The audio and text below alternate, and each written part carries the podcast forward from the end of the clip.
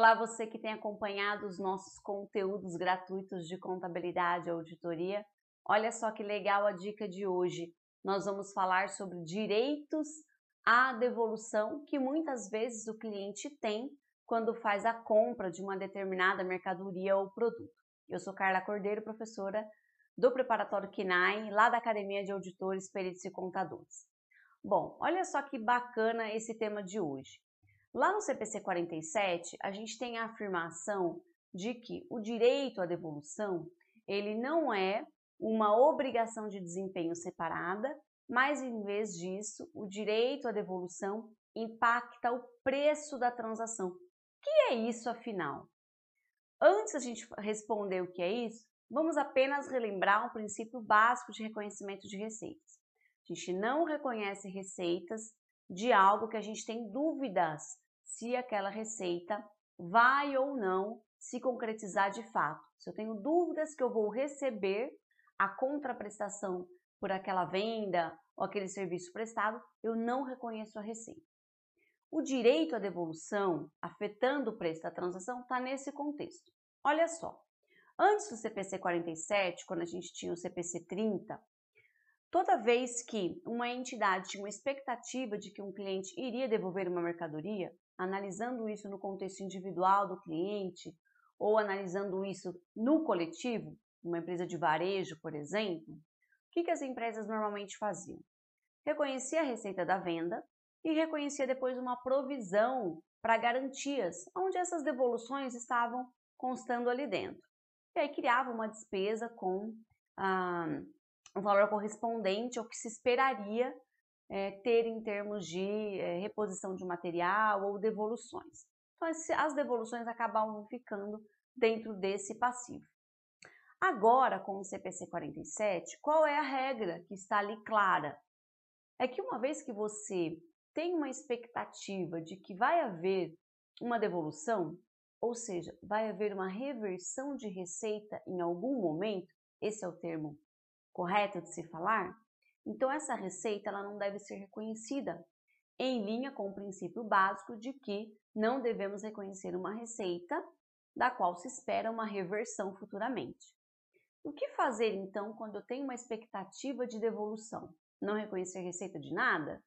Olha só, nem tudo que uma empresa vende é devolvido.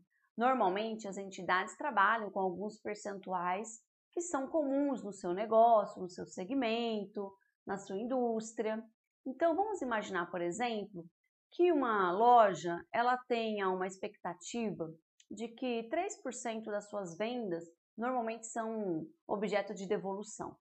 Então, nesse caso, não é correto ela reconhecer receita de 100% das suas vendas, porque ela já sabe pelo histórico que normalmente 3% das vendas é, acaba sendo devolvido. Então, o que fazer nesse caso? Nesse caso, a norma atual, ela pede para que a entidade registre a receita apenas dos 97. Como? E o que fazer com a diferença? Bom, vamos dar uma olhadinha correta aqui, de acordo com a norma, o que, que deve ser feito. Olha só, eu vendi 100 unidades de produto para um cliente, mas eu tenho expectativa de que três produtos vão ser devolvidos por causa do meu histórico e eu recebi 100 unidades. Eu recebi um montante equivalente a 100 unidades, entreguei 100 unidades para o cliente, mas eu sei ou imagino que 3 unidades irão retornar. De acordo com a norma atual, eu reconheço a receita de 97 e esses 3 que eu espero retornar, eu já deixo configurado uma obrigação de devolver para o cliente como uma obrigação de contrato. Ué, e o que, eu faço com as 100 unidades que eu vendi? Eu baixo as 100 unidades do estoque? Sim. Porém, lá no resultado do exercício, você vai levar apenas o custo de 97 unidades, justamente para contrapor aquelas receitas que foram registradas contabilmente. Ou seja, obedecendo aí totalmente o princípio de confrontação entre receitas e despesas. Então, eu tenho receitas de 97 unidades custo de 97 unidades impactando o resultado do exercício. Aqueles 300 da diferença da receita vão configurar no passivo como uma obrigação para o meu cliente, até que aquele período de que se espera que as devoluções ocorram, elas uh, terminem aí. Se você não tiver a referida devolução, aí sim você reconhece o restante da receita.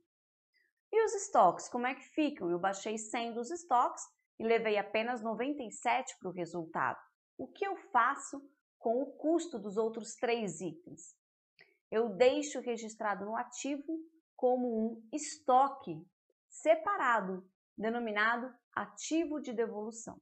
Então, o custo daqueles três itens que eu não levei ao resultado no primeiro momento, ele fica registrado nos estoques. Essa foi uma grande diferença que apareceu no CPC 47 em função de todas as mudanças aí nos critérios de reconhecimento de receitas. Essa é a dica que a gente queria passar para vocês hoje. Atentem-se, porque em muitas situações, em muitas entidades, o percentual de devoluções pode até não ser tão grande, normalmente não é, mas o impacto contábil dessa mudança pode ser bastante representativo. Se você quer estar com as demonstrações contábeis totalmente alinhadas ao CPC 47, então atentem-se a essa questão relacionada ao direito de devolução do cliente. Espero que vocês tenham gostado desse conteúdo e, por favor, siga-nos nas redes sociais para vocês receberem mais conteúdos gratuitos e, e muito mais conhecimento em contabilidade e auditoria em alta performance. Pessoal, deixe seus comentários aqui embaixo também se vocês tiverem alguma dúvida e quiserem discutir algum assunto com a gente, a gente vai ter o maior prazer em poder é, ajudar vocês aí na, nessa caminhada, porque nem sempre é fácil preparar as demonstrações financeiras de acordo com as normas contábeis completas. Grande abraço para vocês e até o próximo vídeo.